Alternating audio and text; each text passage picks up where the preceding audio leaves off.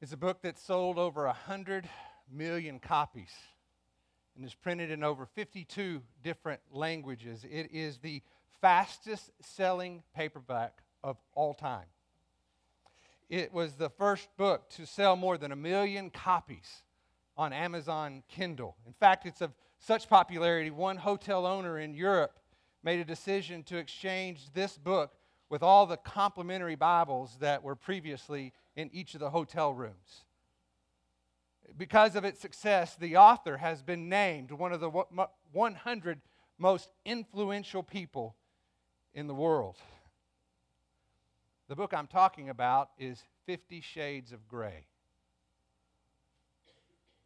A dark and degrading story filled with abusive and perverted sexual intimacy. In fact, the obsessions of the main character in this story stem from his own molestation as a child.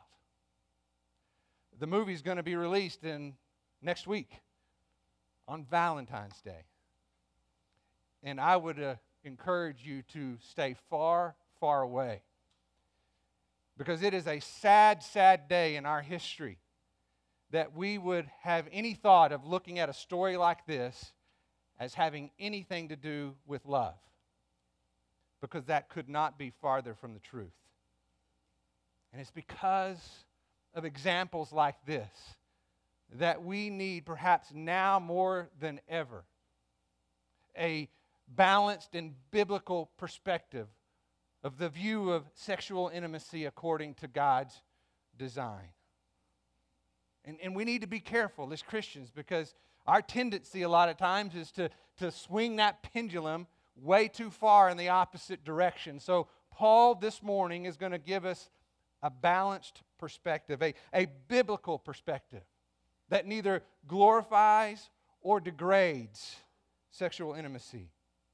It exalts the beauty of, of God's design of marriage while also placing great value, importance, and in goodness of what it means to be single.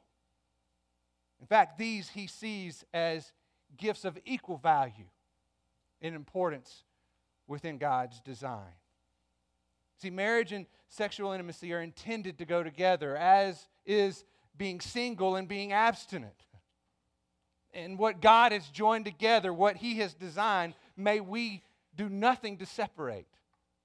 We need to protect the goodness built into that design. As we look at our passage this morning, I really do believe there's, there's something for all of us, regardless of what stage or season of life that you're in, because we're going to learn from Paul's perspective what it means to have a God honoring love, whether you're single or married. And so let's be prayerful that that's the heart of the message that we hear when we look at his word together. So let's pray together. Father, as we come to your word, um, speaking to such an important reality uh, in our world today, give us clarity. Uh, this topic is so perverted, so abused, so misleading within our world today that uh, it can be confusing. We pray that your word um, dispels that confusion, exalts your design, gives praise to your glory and goodness for what you've created us for, both in being married and in being single, both fulfilling and gifts from your hand. Help us to see that this morning as we look at your word together. We pray this in your name. Amen. Turn, if you will, to 1 Corinthians chapter 7 verse 1. If you will, begin reading with me there in verse 1. Chapter 7, verse 1. Paul says, Now concerning the things about which you wrote, it is good for a man not to touch a woman. But because of immoralities, let each man have his own wife, and let each woman have her own husband. Uh, last week I told you that chapter 7 is a transition in Paul's letter to the Corinthians. We know that because of what he says there, beginning at the first part of verse 1. Now, concerning the things about which you wrote. Paul is addressing things that the Corinthians had written to him about. But as we'll see from Paul's response, the Corinthians really weren't asking for Paul's opinion. They were more wanting his validation of their opinion. And so, what you'll see as you look at Paul's response is that he's not answering their questions. Instead, what he's doing is questioning their answers. And the real key to understanding this entire passage is how you see the second half of verse 1, where it says, It is good for a man not to touch a woman. The question here is Is this Paul's own opinion that he's then going to validate, or is it the opinion of the Corinthians that he is then restating and hoping to correct? I believe it's the latter, and let me give you a few reasons why that's the case. Let me clarify to begin with that this idea of a man not touching a woman is a euphemism for sexual intimacy. And so Paul is going to speak to that. And what they're saying essentially is that it's not good for a man to be sexually involved with a woman. Now, if that was Paul's statement, then he's going to contradict his own opinion because he will later talk about the goodness within God's design of marriage. The other reason that I don't believe that this is Paul's opinion, but an opinion of the Corinthians, is because it's way too broad. Basically, what they're saying is it's never good. And when it happens, it's like a necessary evil. And it's too narrow because you'll notice it's from the man's perspective only. It's not good for a man to touch a woman. As we see from Paul's response, he never takes a one sided view. It's always seen from both perspectives. And so this defies what Paul is going to speak to. The other reason that I believe this is not Paul's opinion, but a, an opinion of the Corinthians that he will then correct, is because we see this p- pattern repeated at least four other times in the remainder of the letter, where he speaks to something that they wrote about, again, their opinion, hoping he would validate, that he then goes on to correct. And I believe that's what we see in our passage this morning. And so, for that reason, I think it should be read like this You say it's not good for any man to touch any woman. I say, let each have his own wife, let each man have his own wife, and let each woman have her own husband. Like I said, did you notice the shared responsibility there? It's not one perspective only. Paul wants to be clear immorality is a sin. And for that reason, we need to understand what God's design is so that we can live within that design. He's going to give us a, a biblical balance to this issue. And I believe in doing so, correct the, the, the wrong information that the Corinthians have concluded themselves. On one hand, he will speak to the fact that sexual intimacy is not just an appetite, like when you're hungry, you, you feed it. But on the other hand, it's not an evil from which everyone should abstain. Instead, there's a balance. And Paul hopes to redeem the beauty of God's design. Marriage and intimacy belong together. Being single and being celibate belong together. They are both gifts of God of equal value and importance. And what God has joined together, let no one separate. Now look at verse 3. It says, Let the husband fulfill his duty to his wife, and likewise also the wife to her husband. The wife does not have authority over her own body, but the husband does, and likewise the husband does not have authority over his own body, but the wife does. Stop depriving one another except by agreement for a time, that you may devote yourselves to prayer and come together again, lest Satan tempt you because of your lack of self control. Sexual intimacy is necessary and important within a God honoring marriage. Notice again in verse 3 how Paul speaks to the mutual responsibility, the shared responsibility between a husband and a wife. And that's really important for us to capture. Eh, one of the reasons is, is because in this culture, during this time, it was a man dominated society. And so, what was normal and expected within that society is that when two people were married, the man had possession over his wife. She was like, like one of his possessions, he owned her. And Paul is saying, against the grain of culture, that absolutely is not true. A man and a woman in marriage have equal value in God's sight, and they share an equal responsibility within the context of marriage. And so that duty that they have to one another is not some, some burdensome idea, not an obligation of, I'll do it, but I really don't want to. Now, what he's talking about here is how a husband and wife willingly give themselves for the good of the other. Because sexual intimacy is a divine blessing intended to strengthen that bond of marriage that God created. And it is specific to marriage because marriage is uniquely built upon the premise of a covenant love. Now, you have all kinds of relationships in your life relationships within your family, with your friends, but they're separate and apart from this idea of a covenant love of marriage. They're more like a contract. You're friends with certain people if certain conditions are met.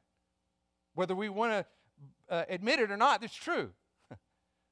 maybe a certain popularity, maybe a certain uh, wealth or status in the community, M- maybe a certain neighborhood that they live in. There's conditions. Maybe they treat you in a certain way or certain expectations that you have of them. And if they don't meet those expectations, contract's null and void. You just move on and you don't have to be friends with them.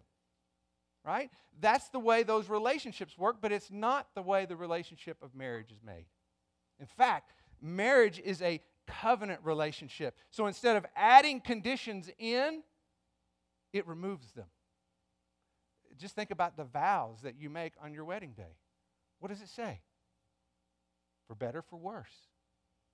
Sickness and in health, richer or for poor. Basically, what it's saying, wherever we are on the spectrum of possibilities, my love for you is not conditioned upon any single one of them.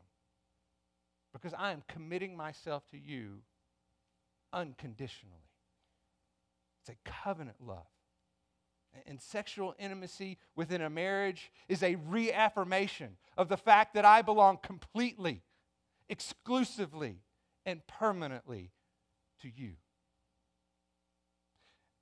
This may seem like a, a stretch, but I want you to hear me out. Last week, uh, we celebrated communion.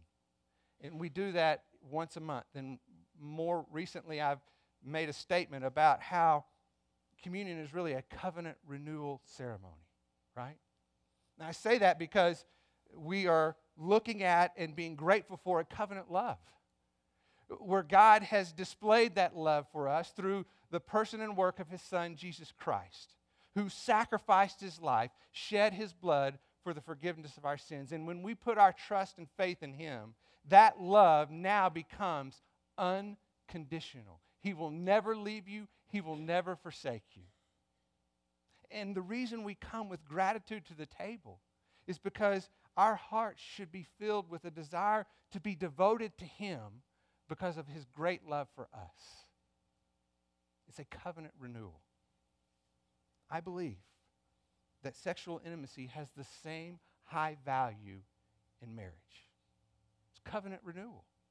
Just like we do at the Lord's table, we're telling that person, I belong completely, exclusively, and permanently to you. Look at verse 4. It says, The wife does not have authority over her own body, but the husband does. And likewise, the husband does not have authority over his own body, but the wife does. Again, see the shared responsibility to relinquish control. And I want you to know that this is not weak and passive, this is bold, committed. In fact, this is the same love that you see evidence within the Trinity itself, right? Where Jesus says that I don't do things on my own accord. I don't do things independent from the Father. I always submit my will to His. It's the same love that, that Jesus displayed for us. He said, Greater love has no man than he who lays down his life for his friend, for those he loves. You see, this idea of relinquishing authority is a self sacrificing love. And intimacy in marriage is a reflection of that kind of love.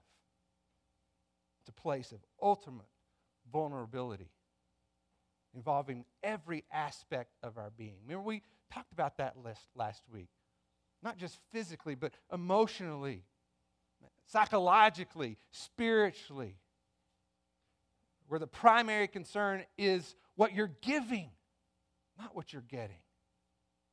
And that's a very difficult concept within our world today because it is so saturated with sexuality. It's all about performance, adventure, creativity, as if those are the ingredients for a fulfilling love. But I want you to listen to the enemy's deception. Okay? Listen to this. Intimacy is better when it's out of bounds. You see, by restricting it to marriage, God is withholding something good from you. Do you hear it? It's the garden all over again. He's trying to convince you that that limitation was, uh, is withholding you, when in fact it's protecting you. It's promoting his highest good. But the enemy seeks to deceive you. And he'll tell you, well, it's okay if you love them.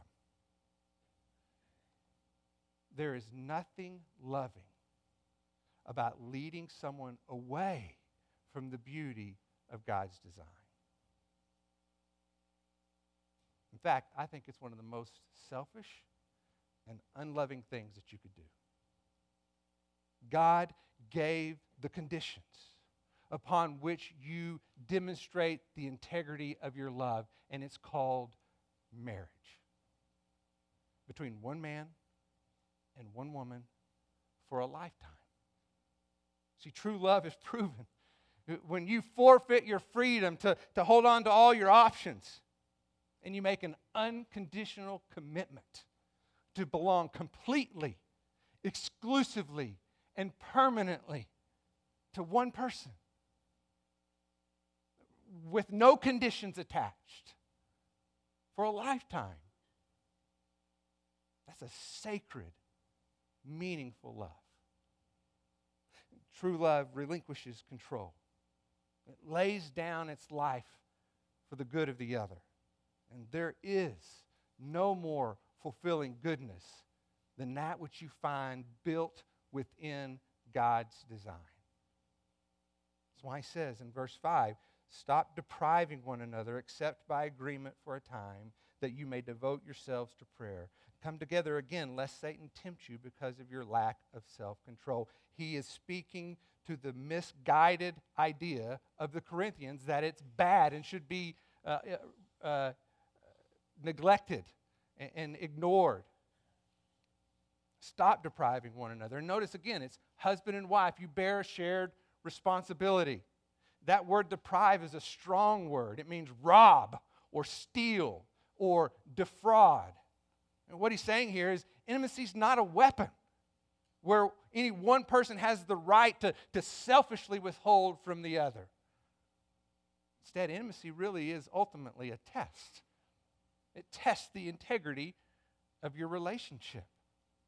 Because struggles with intimacy often reveal or become symptoms of a much deeper issue, a much bigger problem. Issues like guilt or anger or mistrust or unresolved conflict. If these exist, intimacy suffers.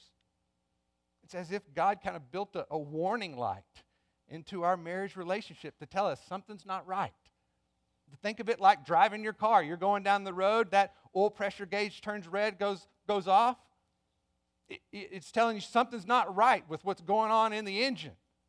And if you continue to drive and that friction is allowed, it will cause the engine to fail. It's a reality. That warning light's telling you stop. Don't keep driving. You're going to ruin it. And I believe intimacy in a marriage can do the same thing. It can be a warning light. Because if something's not right there, there's always something that's hidden underneath.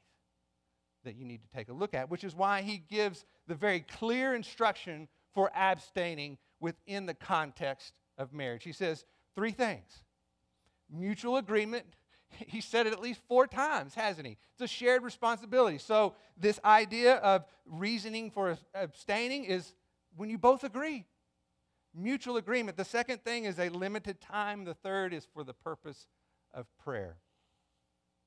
One possible reason to abstain might be to, to look at what is going on beneath this issue that may be exposed. Maybe the warning light's gone off and you need to do some maintenance on your marriage.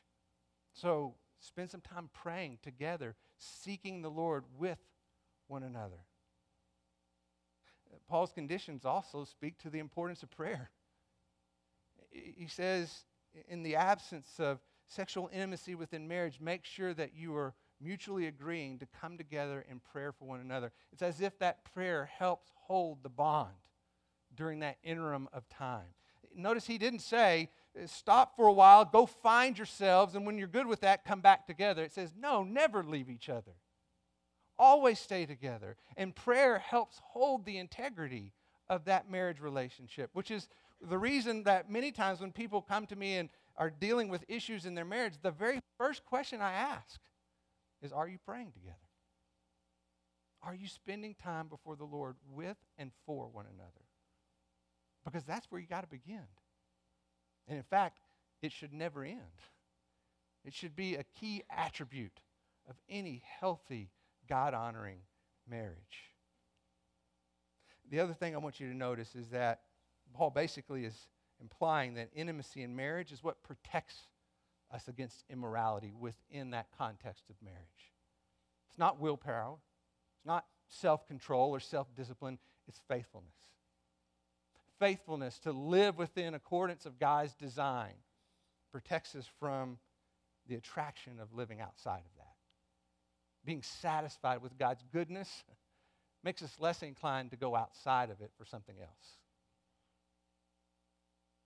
But look at how he continues, because now, after speaking to this issue of the marriage relationship, he now speaks to the issue of being single.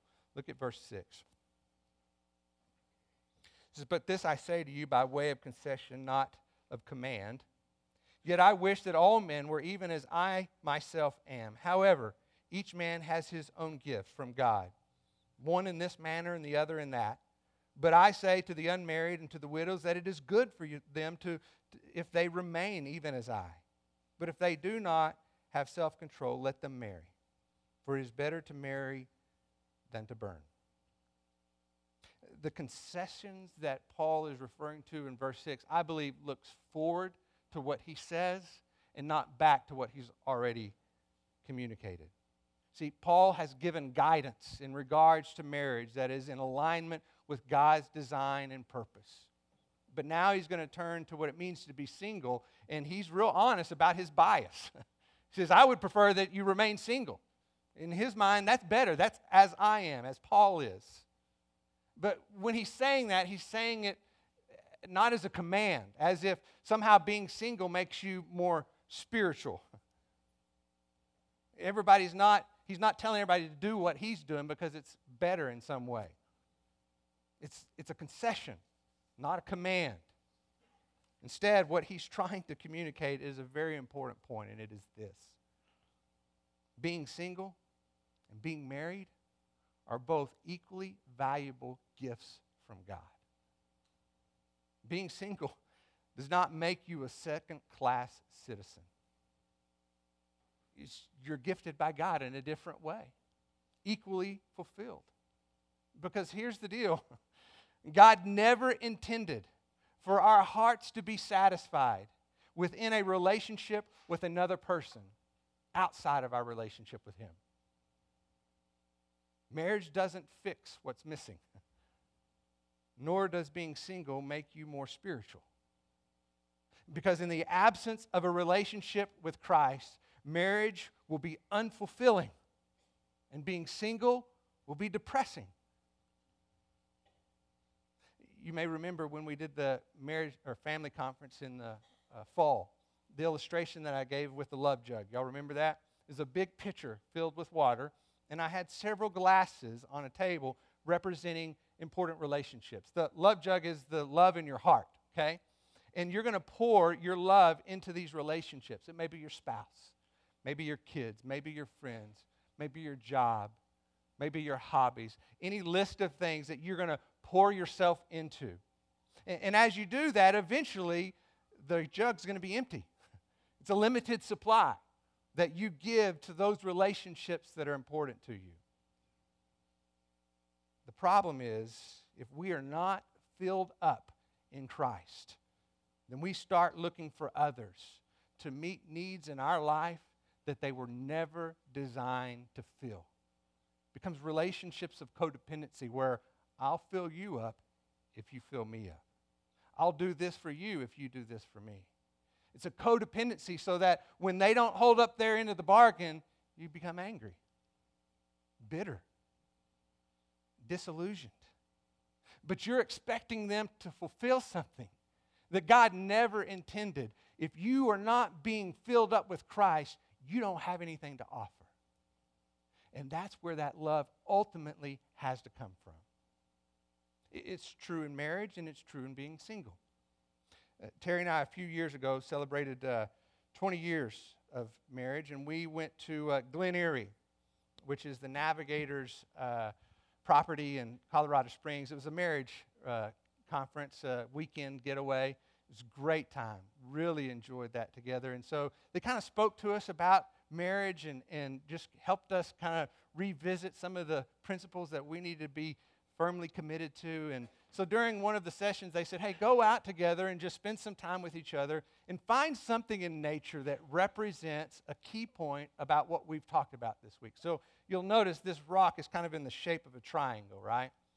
Because one of the things that they talked about is that a husband and wife, as they grow closer to their relationship with the Lord, they automatically go closer in their relationship with one another.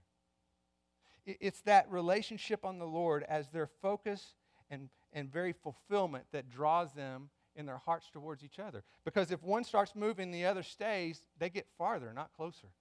Or, or if they're not growing closer to Christ at all, they're not going to grow closer to each other. It's only by virtue of this relationship, this common desire to go close, closer to Christ, that they then grow, grow closer to each other. You see, that relationship has to be ultimately fulfills the deepest needs of your heart. It's true in marriage, and it's true in being single as well. It's what gives value and purpose to being single.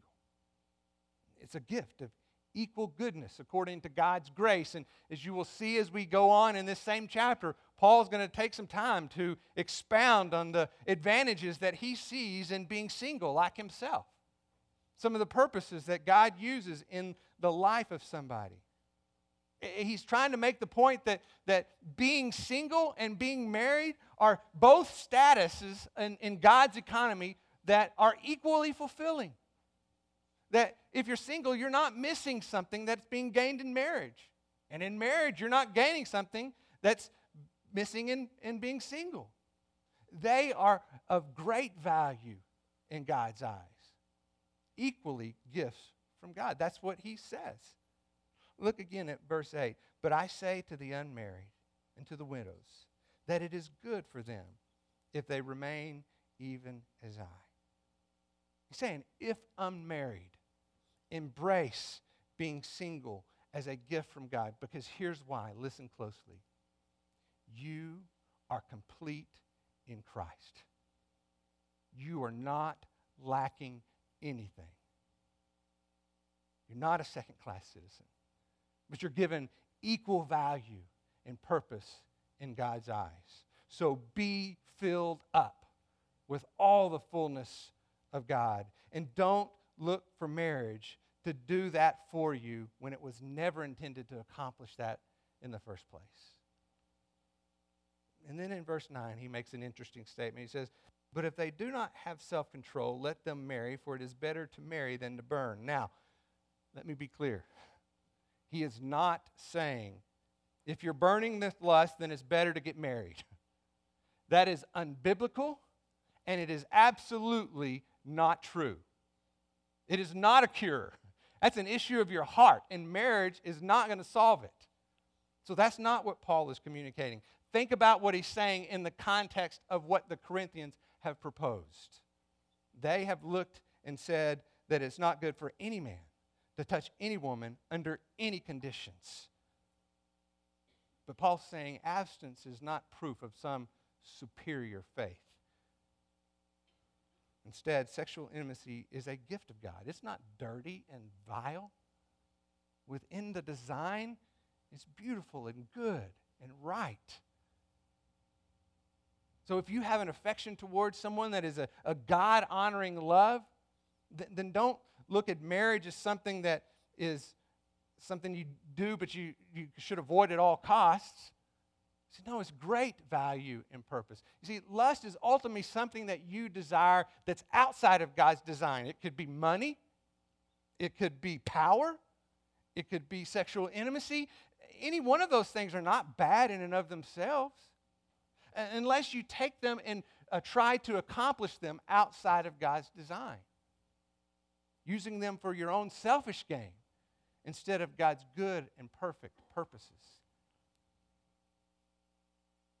So he's saying both being single and being married are gifts from God and are filled with his goodness as long as he remains your first love. That's the key. As long as he is your first love, then you can find equal, satisfying fulfillment in either way God has called you and gifted you. So, when we finish up this morning, I, I want us to take some time to think about something because we often spend a lot of time on marriage, and we should. Because if there's any area where we see the enemy gaining ground in our world today, it's marriage, right?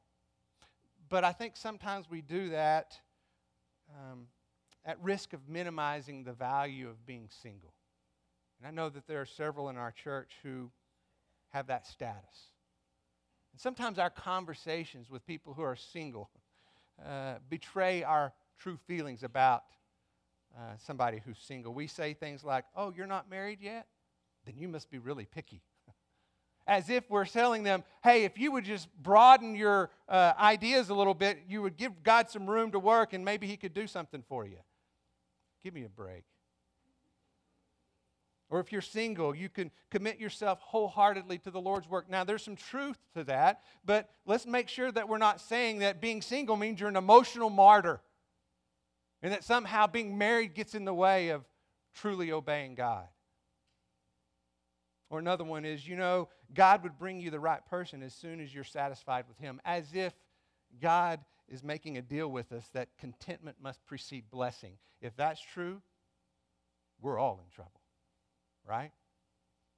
So we need to be careful that when we care for those who are a part of our body who are single, that we don't look at it as someone who's deprived, someone who's not fully formed until they're married, because that could not be further from the truth. I love a, a quote that I found of a woman who meditated on this passage that we looked at this morning, and I want to tell you that when I read her summary, I said, That's it. She's got it. And listen to what she has to say. She says, I'm not single because I'm too spiritually unstable to possibly deserve a husband, nor because I'm too spiritually mature to need one. I am single because God is so abundantly good to me, because this is His best for me. And to that, Paul would say, Amen absolutely true. But I think as we think through this, it does magnify the importance of what it means to be a church family. You see, there's a reason that when God describes who we are as a church body, He calls us a family of God. And one of the reasons I think that's important is because those who are single need to understand that if the church is doing its job, they're not missing brothers and sisters, mothers and fathers. In fact, Paul himself, who was single, says multiple times about the children that he has in the faith because of having led them to Christ and seeing them grow in their relationship with the Lord. And he says, There is no greater joy than when I see my children walking in faith. Actually, that was John, but Paul would agree.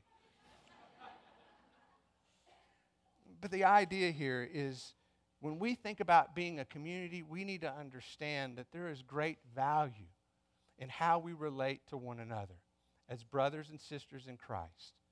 We need to have spiritual fathers and mothers. We need to have spiritual children that we are pouring our lives into. And we have to be careful if we're married or have a family that we don't idolize those things so that we invest ourselves in those at the expense of everybody else.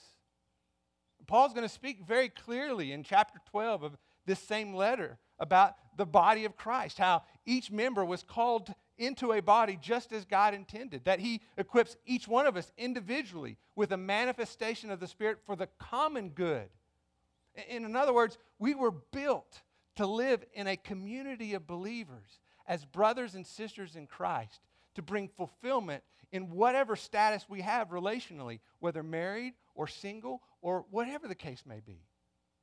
We're all intended to love one another within the body.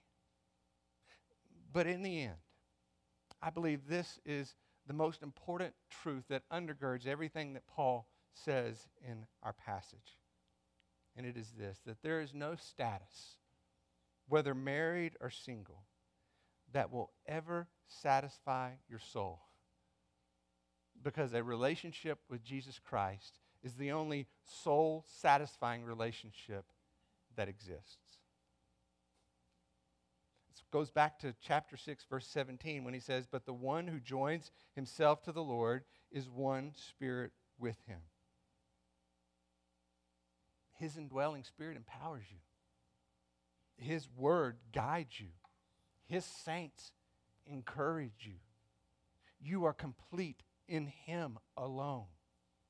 And only because of that and through that can all these relationships be everything God created them to be, each equally valuable, each equally full of His goodness and purpose when they're in His design. See, our world has corrupted the design of marriage and sexual intimacy. It has, I believe, diminished the importance of being single but following God's design redeems them both. It shows the, the value and goodness built into to both being married and being single. And so, what God has joined together, may we not do anything to separate or to do anything outside of that design because His goodness is built into it. And ultimately, our lives are completely fulfilled in Him fact, let me just read in closing this passage you're familiar with, but listen to it in the context of what we just talked about this morning. Ephesians chapter 3, verse 20. Now to him who is able to do exceedingly abundantly beyond anything that we can ask or imagine because of the power that works within us. To him be the glory in the church and in Christ Jesus to all generations forever and ever. That's where life is found. Let's pray.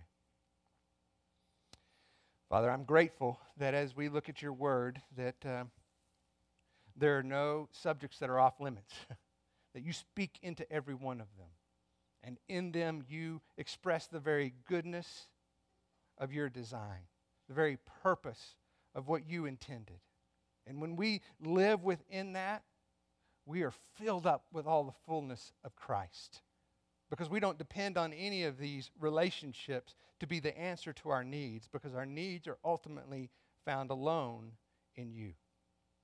But when that's true, we can experience everything that you intended in the beauty of marriage a covenant love, belonging permanently, completely, and exclusively to one person for a lifetime. And we look to you and your love for us as the example of the love that we are to have for one another. So may we be faithful to that. And if you've gifted us in a way that, that we're single, that we would see that uh, status as equally as valuable, as equally fulfilling and fulfilled with your goodness. And that we would find contentment in our relationship with you and lived out in our relationships with one another as brothers and sisters in Christ. We are a family, knit together empowered by your Spirit, guided by your word, encouraged by your saints. And may we live within the goodness of that design faithfully, even more as the day draws near. We pray this in the name of our Savior, Jesus Christ. Amen.